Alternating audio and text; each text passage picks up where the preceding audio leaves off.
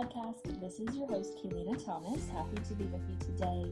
Um, this episode is going to be a really uplifting and inspiring conversation. I'm talking with a colleague and friend of mine, um, Adam Trafton, who um, is going to share his getting out of debt and wealth building stories. So, a couple months ago, I did an episode on um, this idea that has been circulating for the past five or six years on net worth and is your net worth really your network and how important is have a network and we went through and kind of dispelled okay where is the truth in that statement? And then where's the bad logic? And where can kind of living out that logic where can it get you financially? And it's really a place where you may not want to end up when you really look at what the, the author behind this statement and the book and, and really what her philosophy is on um, how you're managing your resources and stewarding your resources, whether that's financial, time, relationships. Um, it's not to say that your network is not valuable, but it's not um, definitionally related to your net worth per se. Um, it's not the actual money that is in your accounts or debts that you owe or those sorts of things. Anyways, I got so many comments, questions, thoughts from that, and one of those came from Adam, and he shared his getting out of debt story. And it's it's interesting. Um, we were colleagues uh, when he was going through this, and I, I remember him selling his new car, but I didn't realize the extent of what was actually happening. I think personal finance can be this topic that people shy away from, or you know, you don't want to talk about money, um, especially colleagues trying, you know, you're not getting maybe too in the weeds or in the details of their personal lives. Um, but I'm so glad that he was comfortable sharing his story and really sharing it with all of you and what prompted it, his why. Um, really big, a huge thanks at the time to his girlfriend, now wife, who uh, very gently but very directly um, nudged him on this journey that he went on. Um, some of the really extreme things he did to get out of debt very quickly. I think he gives some great ideas.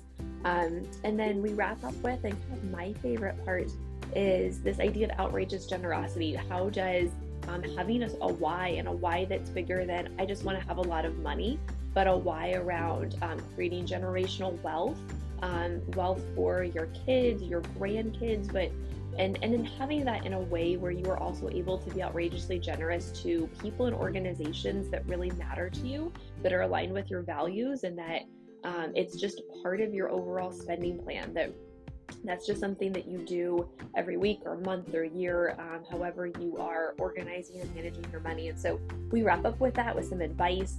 Um, I do want to give a disclaimer that we are not giving personal finance advice.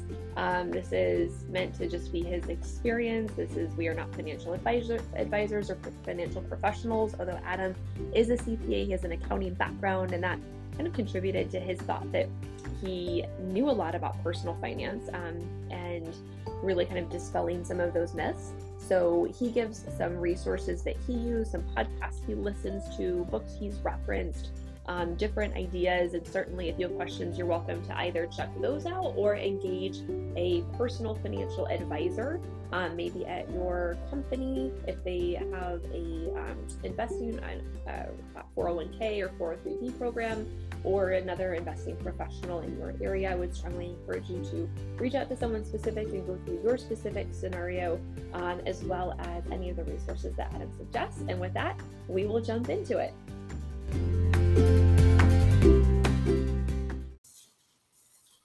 Adam, thanks so much for being here today. Um, if you want to get started and just tell everyone who you are and what you do. Sure. Thanks for having me.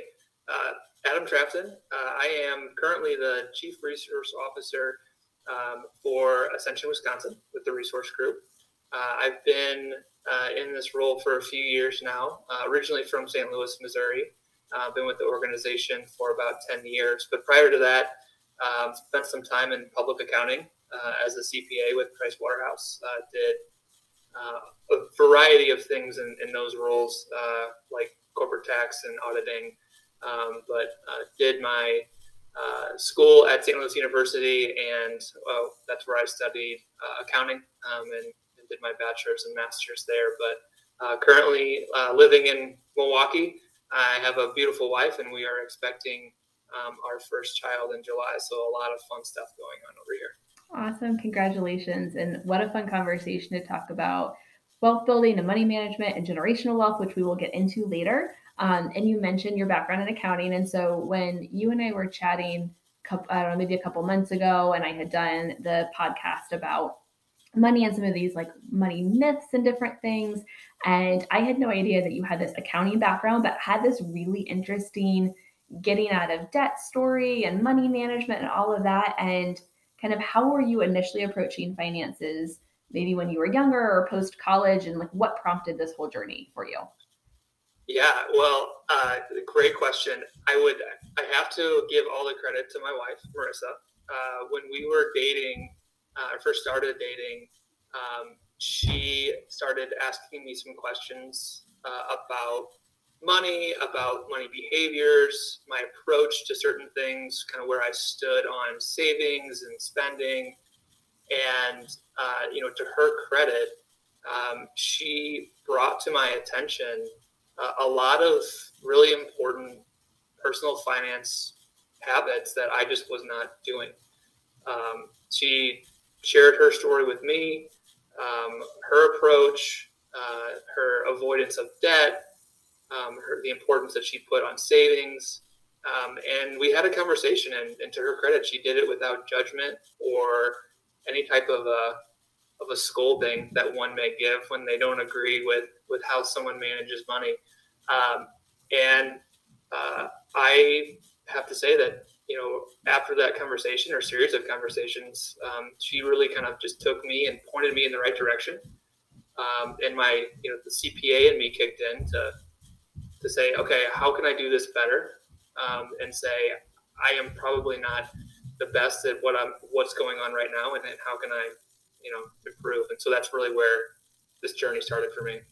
Awesome. Would you mind if you're if you're comfortable with sharing some details of what were you doing? Because I think there's a lot of kind of common behaviors out there, right? Like boost, get a credit card card so you can boost your FICO scores, so you can get a mortgage, or um, you know, take out a whole bunch of as many student loans as possible because it's going to pay off because you're going to get this amazing job post college. Like these things that I would say are very commonplace and maybe they don't always yield the results that we expect. Um, what were some of the things you were doing? Yeah, great question. So, you know, right out of college and, and you know, in my into my early twenties, I originally thought that you know, good or competent financial behavior was avoiding credit card debt and taking advantage of my company's match in my 401k or 403b. And that's really it. And I, you know, having something in your savings that you could throw at if something came your way, which you know those are in themselves aren't aren't bad things. They are they are important and part of uh, you know a personal financial financial journey. But that's where it stopped for me. Um, I was just going about my business, buying what I wanted. You know, I made decent money. I wasn't lighting the world on fire by any means, but I had a great income. I was a single guy, um, and I used my bank account as my guide. If I had enough money in my bank account to cover my credit card bill that month, great. If I made enough money that month or any given period of time uh, to to put extra money in my savings, even better. It gave me a license to spend it at a future date that I where, where the wind hit me a certain you know whenever it felt right. So there was really no um, really intentionality around it. It was just I did what I wanted when I wanted, and it got me nowhere. Meaning, I was not accruing savings mm-hmm. besides the the little I was putting into my match, and I wasn't being thoughtful about my future um, or uh, major purchases and, and milestones that I wanted to achieve, like an engagement ring, buying a house, um, you know, what money I needed for retirement or retiring at all was such a foreign concept, right? I, it's so far away. Why do I need to really do that? I'm doing the match. That's got to be it, right? So that was my uh, approach that I at the time I thought was just some really uh, you know really great because I wasn't drowning in credit card debt like I felt like the rest of the world was. Yeah. So like by comparison, you're like, oh, I'm doing great, but sure. But when you look back on and have more information, now we're thinking from a different perspective. You see you can see things differently. And I mean, you know, and one of the things that I think is is easy to fall into the trap of like, oh well, if I have a job or things are going well, then there's nothing to really worry about. But it's when things aren't going well. And I know for me personally, like losing a job right after the recession and being unemployed on my own was like a I was already very risk averse when it came to money, but I would say like that just cemented it for me because I was like, I'm 22 without a job. Like, what am I supposed to do? I mean, I still have that paranoia. Um, and I, I probably am, you know, super paranoid and unnecessarily paranoid, but sometimes it's those things that kind of give you like a good wake up call too. Absolutely. A great lesson, right? To learn, unfortunately, a hard one uh, to learn at that age, but it was probably a, a jolt of reality that, hey, nothing is guaranteed and having cash reserves and having an emergency fund buys you safety it buys you options if something bad happens to you or your job or life comes your way you have options when you have the savings yep absolutely absolutely so cool so you have this girlfriend she's very gently asking you some pointed questions. Um, and where did you go from there? So, what, like, what resources did you get started with, and how did you start to kind of navigate this in a more intentional way? Yeah, great. So she, um, you know, we talked about uh, all, all, things. So at the time, I had uh, a pretty sizable car loan mm-hmm. um, for a beautiful four door Jeep Wrangler that I barely drove because I was traveling full time for work. Um, and I had about forty thousand dollars in student loan debt that I was just making the minimum payment on. And at the time, nothing really bothered me about those two things because I was able to make the payments. So I can make the payments. What's the problem? And you know, she brought to my attention, and you know, very gently, you know, hey, why don't you pay those student loans off? Why don't you um, pay off your car loan, or why do you need that really expensive car that you took a huge loan out for that you barely drive. Um, and from there, it was just kind of game on for me. It's like, yeah, why, why am I doing these things? Like just because they seemed normal when at the time of doing them and paying them every month doesn't mean that it's the right thing to do. So from those conversations, um, I started listening to um, the Dave Ramsey podcast. Um, so Marissa turned me onto that um, which is a great podcast for anyone out there listening who's interested in getting out of debt. Um, they have callers uh, come uh, join the show and ask any and all questions about you know debt, getting out of debt, relationships, everything that comes with it. So that was a huge piece uh, for me. I read Dave Ramsey's Complete Guide to Money, um, and I read the Millionaire Door, excuse me, the Millionaire Next Door book. Um, all great resources that um, helped kind of solidify this path that I was putting myself on to straighten things out in my financial life. Got it. Got it. And I think, you know, some people there's there's a lot of Dave Ramsey fans out there, and then there's also a lot of people that say he's too strict. Like there's some debt that's smart. There's, you know, you can borrow money for this or that or hedge or you know take that money instead of paying off your student loans take it and invest it and get a higher return than your interest rates, which sounds like a very complex. I mean, in theory, you're like, oh, well, that could make sense, but the complexity of that, I think, is probably greater than most people realize. And and what would you say about your experience, kind of following that plan? Then, what how was that helpful for you? Right, I, I agree. There's a there's a lot of conflicting opinions out there. There's a lot of opinions in general. Yeah. Um, if you look anywhere on the internet for financial advice, you'll find it and those, that advice will conflict in many ways. Um, and, and, it's sometimes it draws in eyeballs when when someone says I don't agree with you know the, the number one financial you know guru uh, in, in, Dave Ramsey. I um, I what I did was I solidified myself into this process by saying I am submitting to this program and I am not the person who knows better anymore. That's the approach that I took in my early 20s. You know, I came out of school as a CPA. Of course, I can handle money. Um, I went to school for accounting, obviously. Uh, no one's going to tell me how to manage my money. I'm going to do it my way. And that's just how it's going to be. And as soon as you take that rough point of view out of the equation and, and you know dial up the humility a little bit and say, hey, I've seen other people win with money by doing this program. I'm going to try it. I'm going to commit to it. Um, that's when things started really clicking for me. Awesome. Awesome. That's great to hear. Um, they, yeah, sometimes people can get really specific or in their heads and then, you know, what do I do versus can I just kind of keep this simple? So in that case, then, so you start to go through this, you start to go through these steps.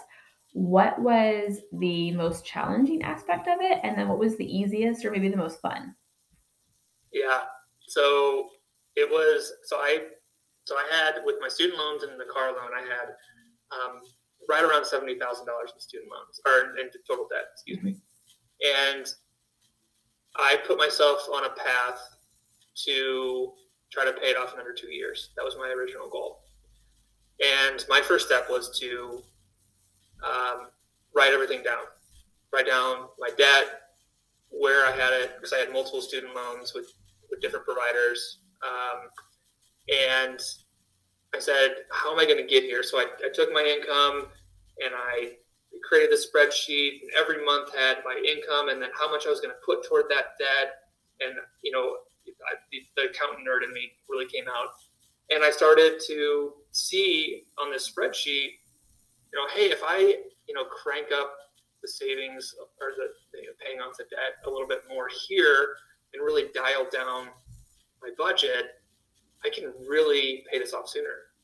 Um, and so it started to kind of escalate a little bit. And, and, then I started looking around to seeing, you know, what can I sell? can I sell anything? So one of the first realizations that I had was that the car had to go. Mm-hmm. So I sold my car, uh, actually to my father. He still has it. So he lets me drive it whenever I, I go back to St. Louis.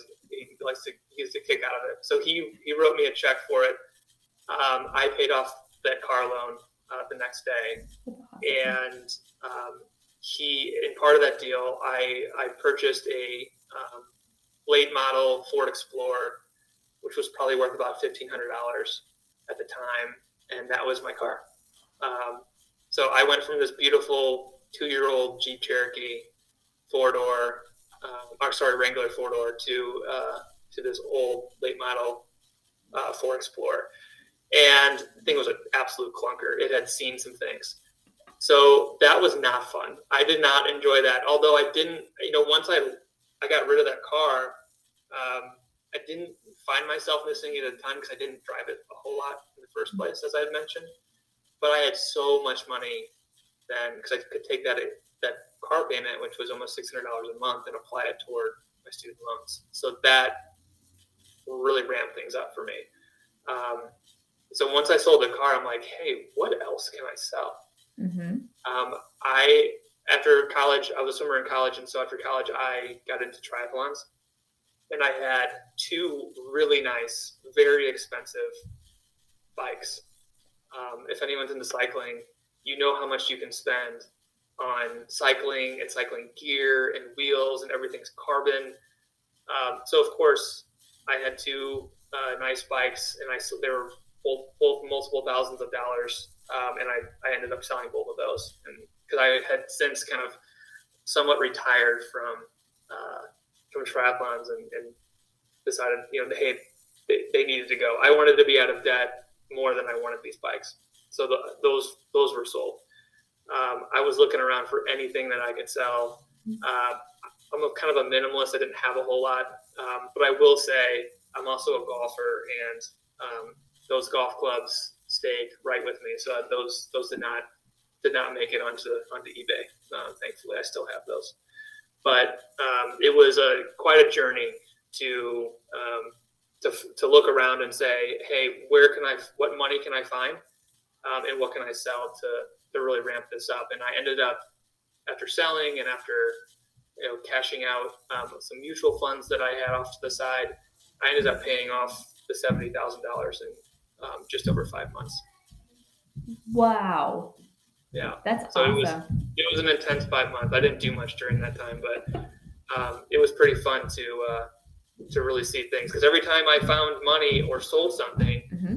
that money went toward the debt, and then I saw that end date get closer and closer, and so it just became more and more of a of a game. Like, how quickly can I do this? Yeah, yeah, and I think when you're very goal oriented or competitive, and athletes typically are, um, you know, it's like, hey, how fast can I do this? And someone else can do it. Like, and not in a bad competitive way, but just in a fun way, even competing with yourself, um, because it is so temporary to say, oh, I'm not going to eat out or spend money on this or get this or that or whatever.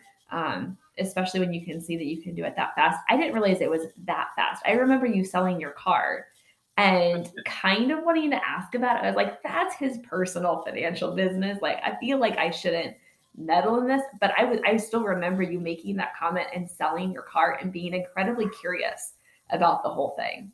Um, so. Yes, I definitely got some looks when I went from driving a, a brand new black Jeep to a really old, rusted out Ford Explorer.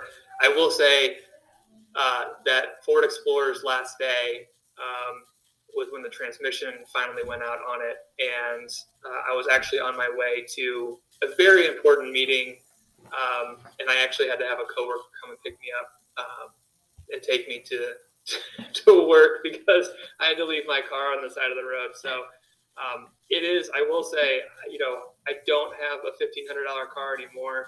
Uh, and I uh, drive a, a, nice Jeep Cherokee, and that we, you know, paid for in cash after our wedding. But um, I, am thankful for uh, the lesson that that Ford taught me, and I'm happy that it's no longer in my life. Oh my gosh, you'll never forget that. I hope you have pictures of it. I think there are some around. If okay. I'll have to dig them up. Did they say, like for your kids someday, like here's what I drove, here's what I did, and you just yes. it's a good memory. It's a good memory. Did you real just kind of tangential question? Was that one of the first things you bought once you paid off everything? Did you get a different, at least a different car? Did you upgrade in car a little bit? I actually didn't. So the interesting thing was once I was debt free and I built my emergency fund, I was um, still traveling for work and I realized that I didn't actually need a car at all. So I went carless and did Uber or um, any other kind of ride share um, if I really needed to get somewhere um, until um, I, you know, until actually until we got married. So when I was in Milwaukee, uh, when Marissa and I were dating, um, she had a car, so we would use hers, or um, I'd be traveling for work and obviously have a rental during that time. And I just found out that once the car wasn't there, I realized I didn't even need it. So it actually was about another year and a half, two years until um, I bought a car. Wow. I didn't realize that either. Look at you. Delayed gratification. I'm so impressed. yeah, I was not ready to, to, to get back into a car. I was just happy that um, that I didn't have any debt in, at the time, and, and that was good enough for me. Yeah, that's awesome. So you've been through this whole journey. You're now married, um, and yes. how do you manage your money now, and how do you think about that? I know there's a lot of conflicting opinions on this too for people who are married and how they manage their money. And you know, I had the example of my parents did was just it's our money and it's all in one pot. I had a grandma who also told me, make sure you have your own money. But my grandpa was very stingy. So she was always the one like skirt some money away for yourself. and sometimes those things, those lessons, right, that you see as a kid or that you hear like really stick with you. Um, but I think one of the number one fights or causes of divorce in a marriage is about money. So, like, how do you manage money now? What does that look like? Yeah. So, right after we got married, um, so Marissa and I got married in, in 2019. After we got married, um, we immediately combined our finances. So we uh, have a shared checking account, shared savings account. Um, we have uh, a shared budget every month. Um, we have a shared Google sheet where we actually kind of plan out here's how much we're going to save every month. If we have a large expense coming up, it'll deplete savings that you know we've accrued for that expense, and so um, it is a complete joint team effort with us. Um, there are no individual accounts besides those retirement accounts these days, um, and we keep everything combined. And it is uh, definitely the way to go, in my opinion. Now, I have not been married with separate accounts, so I guess I can't speak to the other side of that coin. But Marissa and I made a really good um, in my opinion, a really good agreement at the beginning, um, and even prior to our marriage, when we were talking and planning for marriage, was that we were going to do this together. We were going to plan together. We were going to win together, and um, we were going to do this um, as a team. And that has really worked out for us in the last couple of years um, since marriage. Uh, now, I will say we still argue about money from time to time, just like anyone else would, any other couple would. We have disagreements on where the money should go, uh, what we want to spend it on, and you know that's okay. I think that's really healthy, um, just to have those conversations and share what's important to you all because, um, or, or, with each other rather, because having a good why, you know, hey, why are we doing this? Um, what are we working toward?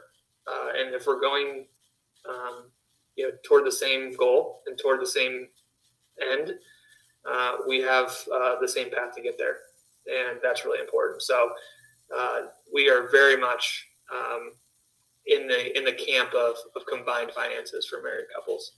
Yeah, yeah, it's awesome. Glad to glad to hear that, and glad to hear that you want to win together. That will, I think, really help you with kids and all the tricky parenting things, all that introduces, and um, just everything. And gosh, kids, they're so good at wording your budget. Just the whole other yeah, we conversation. Can't, we can't wait for that.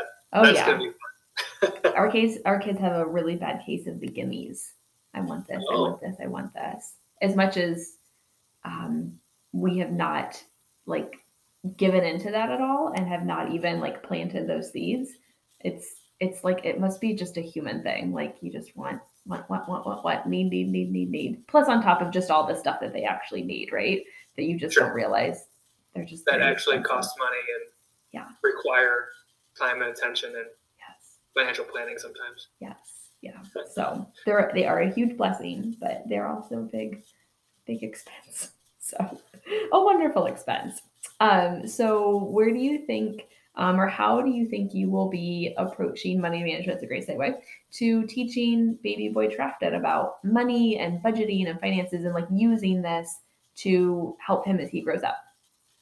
Sure. Yeah. So money is a is a fair and free topic in our household. Um, and I talk openly about money, and we plan on doing that with our children um, and with baby boy Trafton. Um, you know, our goal is that he will have a familiarity with money, um, concept of earning money and saving money, uh, avoiding debt, and, and, living on less than you make are are really key themes that that we plan on instilling in our in our son and our future children. Um, so I think it'll be uh, hopefully a, an educational process for for all of us. Um, but you know, growing up, um, money was talked about occasionally in my household, and you know, no formal training occurred um, as far as schooling. I think we took one class in middle school where we learned the aspects of a check. So, like, where's the routing number on a check, and how do you write a check?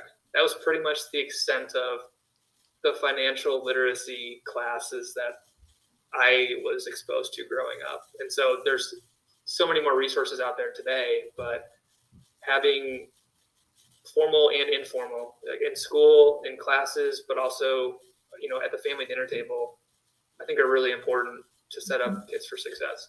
Yeah, absolutely. And you can start it really young. I mean, th- two, three, just having those conversations. And by four, when they're just asking you to buy everything in sight, there's a lot of opportunities to right. have those conversations and um, it's very enlightening for them so so what advice for someone who did not have that growing up who maybe didn't have that open conversation or they are finding themselves in debt right now you know what advice would you give them to that person who's where you were a few years ago? Sure. So i would give a couple of pieces of advice. First of all don't panic okay? I think there's a a, a, a false understanding that everyone else around you is getting rich and hitting it big and you know buying NFTs and Bitcoin and buying you know subsequently buying Lamborghinis and you know looking over your shoulder and seeing your neighbor do X, Y, and Z. I think it's important to know that when you see someone with a really, really nice car, for example, that does not indicate their ability to save money and to grow wealth. That, that car is indicative of their ability to spend money and potentially take out a big loan. Mm-hmm. Um, so, first of all, I think a mental mindset of take a breath. You're, you can only control you, and don't worry about what's going on around you because your, what's going on between your ears and in your own financial life are the most important things, and those are the important things that you can control. But when you are ready to take this on, I think the first step, kind of step one or even step zero, is to write down what you have going on. Um, know what your financial picture looks like. So um, if you're if you're out there listening, go pull your credit report, and if you're not sure if where all your debts are, mm-hmm. um, pull your student loan information if you have student loans, uh, how much you owe, how much you're paying per month. I would advise taking a look at when your current payoff date is. If you're making the minimum amounts, that was really shocking to me. I think I had 17 or 18 more years paying on those if I hadn't changed what I was doing. Um, and just put everything on paper, whether it's Excel or writing writing it down. Just having your financial picture, your income, your expenses, um, your uh, anything you owe, your debt, your payments, um, your mortgage or your rent. All of these things put into a single document or even just put on a piece of paper in front of you will just begin the process of alleviating any of the stress that you're already feeling. Because just having it in front of you will just give you immediate sense of relief that I've taken the first step. I'm looking at this more intentionally than I ever have before. Um, step two is take all that information that you've acquired and get on a written budget. I think budgets are oftentimes taboo. Um, it was for me before I started this. I think, you know, I didn't want anyone telling me what to do with my money. Right? That was my mindset. I make decent money. I'm going to do what I want with it, and no one's going to tell me what to do with it. Budgets don't have control over us. We, and Marissa and I, or you, um, tell your budget what to do. It is your spending plan. It's your permission to spend your own money how you say you're going to spend it. And when you change how you look at a budget and think of it more as a spending plan, it becomes more fun. I get to choose how I'm going to spend my own money. Now, if it's got to go toward debt payments and a bunch of other stuff, that's that's less fun. But it becomes even more fun when you get rid of all that and you just have money that you can choose where to put it. You can send, spend it, save it, and give it, and those are amazing things and fun things to do every month uh, when you are on a budget and you have a spending plan.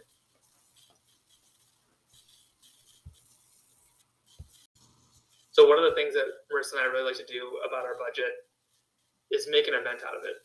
So we have this thing that we do the morning of every first day of the month, and it's called Budget Breakfast. And it is this goofy thing that we created where we get something really good for breakfast, whether it's like a Starbucks or um, we might get um, you know chocolate croissants or something from the store, something that we don't eat every day for breakfast. Uh, and we sit down in the morning and we we finalize our budget for the month uh, while we eat something really yummy. And it's an event and it's fun and it turns budgeting in, from a chore to something that we actually look forward to because we like the conversation, the food's pretty good, uh, we enjoy each other's company, and it turns into this thing that we both agree to at the beginning of the month and we follow that for the next 30 or so days. And it is it's kind of kind of a fun little event that we do.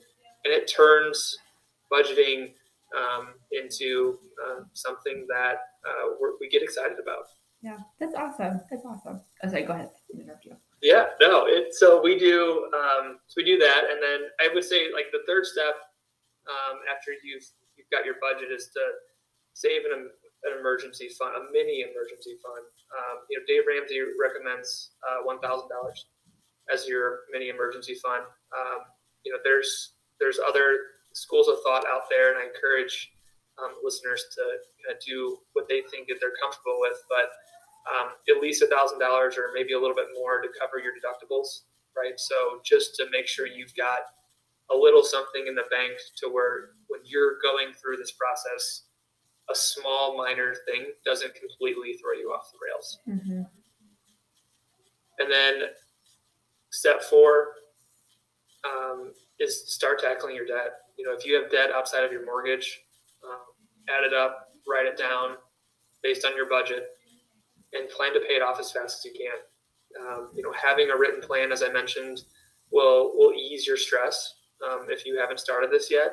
Um, and you know, this process, here we are, and I'm, as I'm talking through it, we haven't paid a dime on debt yet, and your stress should already be relieving because you have a plan. You have a written plan that's going to get you to where you want to go. And there, for the first time maybe in your life, um, there is a way out. Yeah. And there is a, a written path to future success, and you can see it. And that is exciting. Um, and then um, the fifth, I would say, take advantage of your company's match. If you if you're not doing that, I think that's really important. It's free money. Um, most matches are you know 50% of your contributions up to a certain amount, and you, can't find an investment that pays you 50% returns immediately, um, like a company match on a 401k or 403b. So those are some you know those early steps to take if, if you're thinking about going down this path. Yeah. Yeah, no, that's really helpful. I think just to to your point, like you have a plan and you can see where you're going and you see that path out. And that's that's half the battle is just having the plan. Then you just have to follow it.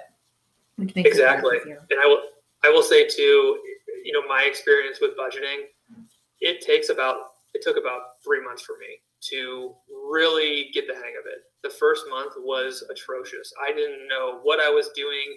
I was, you know, spending money and trying to keep track of it. I'm like, okay, how do I categorize this? Where does it go? The second month got a little better. It wasn't really until the third month where I started to actually see patterns and repetition in my behaviors and how my behaviors affected where I was putting my money in my budget. And so that was a big learning as well. And once you get that down, you really feel like you've given yourself a raise. It is true. I know that I've heard other people say this. Once you're on a budget and you're deciding where your own money goes, you pay attention more. And it, once you're paying attention more, you see um, that you can be very specific on where that money goes. And um, so when you have something that you really want to spend your money on, you can do that because you planned for it and it, it feels like you got a raise. Yep. Yep. That's awesome. So you mentioned like NFTs, Bitcoin, like all of these different things that are out there now that everyone's like, oh, you have to, you know, get this or buy these like digital pieces of art and stuff. And you hear so much hype about them and that it's the next thing. Um, or even gold that people are saying, well, hedge against inflation, but I can't tell you how many advertisements I hear for gold. And somehow I got on a gold email list. I did not sign up for this. And it just feels like it's everywhere. Um, what are your just kind of general thoughts on all these different alternative asset classes or investments? And do you have any particular strategy for how you invest? Yes. So NFTs and crypto uh, are are the hot new thing. Um, I think I don't want to completely dismiss them, but we really need to recognize what they are, which are highly volatile investments. Um, if if someone listening wants to get into them or is in them, I, I would not suggest that you invest more than one to two percent of your net worth, or or even more than five percent of your liquid net worth. Um, and that's after you've paid off debt and have cash reserves, right? Yeah. Um, when, when you're into the investing stage um, for retirement, I am personally not invested in any of these things, but I know I have friends that are, um, and it's a roller coaster for them, right? They mm-hmm. are they're going up and down, and it's it feels and it's invigorating because it's it kind of gives you that casino vibe when when you're watching these things increase and decrease in value. But it is not something that um, that I'm suggest anyone put um, any significant portion of their money into, especially as a percentage of their of their worth, because of the high volatility and uncertainty around it. Yeah, yeah, kind of good to stick with the tried and true. Yeah, it really is. And then gold, you mentioned gold too, Kaylina. Um,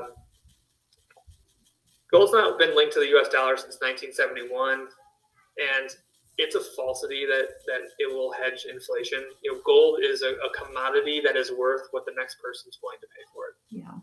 Um, and it wavers in price, and it goes up a little, and there may be gains to be had. But if you're going to put anything in that precious metal, um, you're better off um, thinking about other outlets like mutual funds um, to invest in that that have a better history um, of growth over the long term.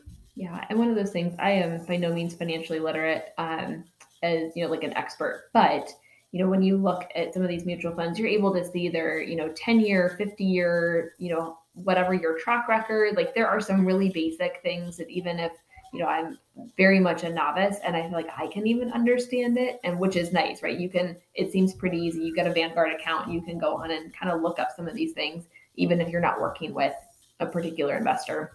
There's a lot of information out there that's not super complicated to look at. You can see how has that fund performed, which I think for those of us who are novices, it's very nice to to have that. Absolutely. Um, mutual funds and, and EFTs are the, the, the novice uh, plan, right? I mean, you can even do a take a, a fund that is a um, specifically directed toward the approximate date that you're um, supposed to retire, a targeted retirement fund. Yeah. And they just inherently have diversification, and it's a great way to to put money into something that's diversified. Um, you know, when you're just starting off and, and, just want something that's safe that will grow with the market um, uh, before you're ready to to diversify in other ways. Yeah. Um, so financial goals that you are working on right now, what does that look like for you? Great question. So we are, I'm in my 30s. Um, Marissa's in her late 20s. We are expecting a child, as I, we talked about. Um, so we are planning for that. So there's, um, you know, some some savings going on, getting ready for to have our first child. But you know, we're we're in this phase where um, we are saving for retirement. Um, we're paying down our mortgage, uh, and we're you know we'll eventually get to the point where we'll start saving for kids' college once baby arrives, uh, which we're really excited about. Um, but we are we we have a goal to to pay off our home early. Um, it won't be in the next couple of years, but you know within the next ten for sure. Um, and you know, we have things that we would like to do. We, we have one car between the two of us right now, which works great. Um, both of us work from home, so we're not doing a ton of commuting, but we know that second car is coming. So uh, we're planning to to pay for that with cash when, when we're ready to do so. And so, you know, both short and long term goals are, um, are, are out there for us. We're having conversations about what makes sense for us. Mm-hmm. Um, but at the time, at the moment, we are uh, financially preparing ourselves to uh, to bring a child uh, into our home and, and, and eventually get that second car. Awesome, awesome, awesome. Um, so beyond the second car and the mortgage, where else would you like to be in ten years? Oh, I would really like to be on the golf course with my ten year old son. That would be fun. Hopefully, he likes golf. We'll find out. He may not have a choice, but we'll see. Oh, fun. Well, that that is a great place to be in in ten years with him. Very expensive hobby, um, it so it's is, a good thing you're yes. out of debt. Yep. Uh, Marissa is very patient with my golf hobby. I, she is. Uh, I, I am very lucky to have uh, a partner in her uh, who who appreciates that I appreciate golf so much. oh, good, good, good. Um, so any books, podcasts, things you've mentioned Dave Ramsey a couple of times. Um, sounds like you would recommend to him. Is there anything else um, that you would recommend that is helpful for people either who are starting this or maybe who are um, further along in their kind of financial planning journey? Sure. So we um, we did do Dave Ramsey, um, and and I still enjoy um, uh, his podcast and, and, the books that he puts out. I also listen to a podcast called The Money Guy Show, um, which is two financial advisors, um, kind of a, a no frills type of a, a, podcast where they it's more on the investing side. Um, so kind of post debt, you're you're investing, you're saving for retirement. Um, you may have questions on where to put your money or um, what trip falls to avoid.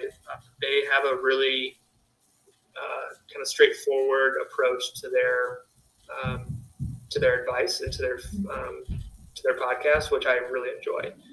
Um, it is kind of the uh, for that for that group that may be um, you know watching their retirement account really closely and seeing how those numbers are doing and not sure not sure if you're on the right path or you know where you are compared to um, you know others in your um, maybe in your in your age category, um, they just kind of provide some information and, and, their thoughts on on net worth and, and, saving for retirement, which is which is great. Um, I will say too, I, we did mention this when I was we were chatting about budgeting, but Marissa and I use uh, Mint.com. It's a free website um, by Intuit, and it's not perfect by any means, and it's it's not really even technically a budgeting tool because you can't make your budget until the first day of the month. So they can't do a lot of forecasting on it, which is why we have spreadsheets. Um, but like the like the nerds that we uh, like to be, but uh, that's and it's also why we do budget breakfast on the first day of the month because we can't access our budget until that morning. Mm-hmm. But Mint.com is a really good way to um, track your spending throughout the month, uh, load your budget up, and then uh, you can attach it to your bank and your mortgage and your credit cards and whatever is whatever financial assets that you want so that once you do you know go swipe your card for coffee it shows up um, automatically within oh, within the website okay. so it makes budgeting a little bit more seamless during the month mm-hmm. instead of having to do it um, manually through your bank yeah that would be a lot easier when i was doing all this in my very early 20s i actually did all cash and I had an yeah. envelope of cash, and I was like, "This is my cash for the month," and I kept it in my freezer because I was like, "That's like in your freezer." In my freezer, I don't, I don't know why. I kept it behind the coffee in my freezer. Okay. So this is very helpful for me to hear. I'm like, okay, there's, I'm super low tech. Actually kind of embarrassing. Um, this is, sounds like a much better way to do it than the envelope of money. I gave my, I think it was like you know 800 bucks a month. I was like, that's my money for everything. Uh, that brings a whole new um, light to the term cold hard cash, right? That's being kept in your freezer. I never thought about it that way, but it's true. It's true. Um, hey, last question for you because I think this is a really important um, concept and one that sometimes gets overlooked. You know, people think that wealth can be bad or money can be bad, but one of the things that I know about you and being such a generous person is that it also frees you up to be give to give. You mentioned, you know, you can spend it, save it, or give it away. And just the generosity that comes with that and the opportunities to give. And if you want to maybe close with with that, because I think that's just such a maybe often overlooked, but very joyous part of building wealth. Yes, it really is. You're absolutely right. And it's it's such a big part of the why behind all of this. You know, why are we doing this? um, why, why do we want to do this? Your ability to give and affect others' lives around you or, or even across the world um, when you have the means to do it is so much greater when, when you don't have debt and you're, um, you, you financially put yourself in a position to, to be even more generous, right? As you, as you have success with, with financial um, with personal finance. I think it's it's so important. Um, and Marissa and I actually were, were able to, and we do this every month, we have a line item on our budget for for giving, mm-hmm. right? And you can be intentional about giving just as much as you can be intentional about savings. You should be. Um, I think it's it, and it's it can be fun, and it is fun, right? To give, whether it's you know during the holidays. Marissa and I love to when we go out to eat, like leave a really big tip um, just because we can and it's we want to do that. Um, Marissa also um, has a really soft spot in her heart for um, the uh, dog rescue where we got our dog. Um, it is actually a, a, rescue in South Korea. um, run by um, American uh, Army spouses, and they rescue dogs and um, adapt them out to American families or families in South Korea. And um, we got our dog from there. And every month, Marissa goes onto their Amazon wish list and buys, you know, whatever it might be, whether it's pee pads or crate, you know, dog food or treats or whatever they need. Um, you know, she's she's out there, you know, buying things for them because that's a that's an organization that touches her heart. And so um, we love doing that, and it's it's a lot of fun. So it's something that you cannot overlook. Your ability to to give and be generous um, increases with with your own prosperity, and so it's a it's a great reason and really important reason to to pay attention and be intentional with this stuff. Yeah, yep, it can change your life. It changes your family's life. You know, grandkids, great grandkids, and those people around you who all of a sudden it seemed like, you know, for us that having money that all of a sudden there was need that we saw and could meet and it was such a cool thing to see um, to be able to respond to that. So. Absolutely. Absolutely. Yeah it's uh it changes your heart mm-hmm. for sure. And it, it, changes who it affects who you are as a person makes you a better person um, by giving. And um, you know we uh, we're not doing this so that we can you know enjoy what numbers in in the in the bank account. We're doing it so that we can live better lives and and help others around us live better lives. Yeah. Awesome. Well, Adam, thanks so much for joining me this afternoon. It was so much fun to chat money with you and life and wishing you and Marissa all the best um, with the baby coming and um, appreciate all the wisdom. Thank you. Thank you. Thanks for having me. It was a pleasure. You're welcome. Thank you.